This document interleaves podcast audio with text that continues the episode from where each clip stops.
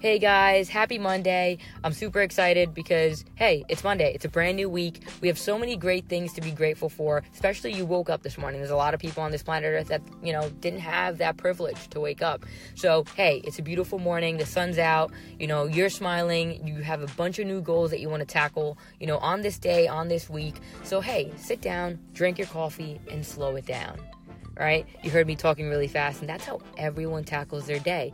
Everyone starts magically going a million miles an hour with no idea, no direction. And that's what we want to take away. Hey, let's figure out what you want to do today. Write it down in a notebook. All right? Label each hour what you want to get done. That's going to be your motivation for today, right? All these things you want to get done, you're going to tackle them and scratch them off your list. Next thing you know, by the end of the week, you might have finished all the things you wanted with maybe one thing left. All right? But I say that motiva- motivation needs to be constant. And that's one of those things that people always tell me, like, Melanie, what do you mean? Well, if your motivation isn't constant, if today nothing motivated you, what's going to make me think that tomorrow you're going to wake up happy and motivated to tackle that day? Right? You need to tackle your day with a positive mindset, right? Happy thoughts, you know, pr- pretty much promote to a happy body.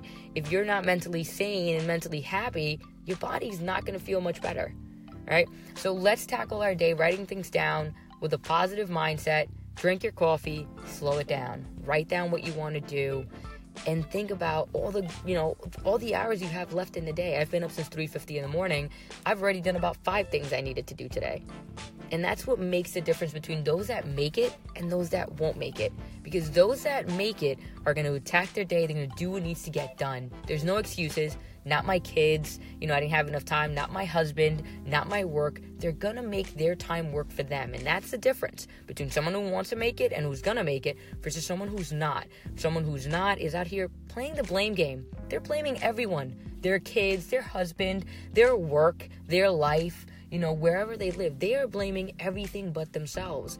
If you have to look in the mirror, hey, you point one finger, there's three pointing right back at you right? Point a finger forward. You see that there's three pointing right back at you because it's true. You're you control your life. No one else does. Right? You might have kids, but I'm pretty sure you can tell your kids, "Hey, go to the room really quick while you do a 15 20 minute workout." Right?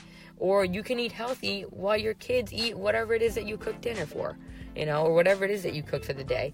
And these are things that you got to make time work for you, not time work for anybody else. You know, your body is the only thing that you have to live in that no one can take away from you. So take care of it right? Love yourself. Look yourself in the mirror and say, hey, I'm going to do something for myself today. It could be one thing today. You know, maybe you wanted to read a book.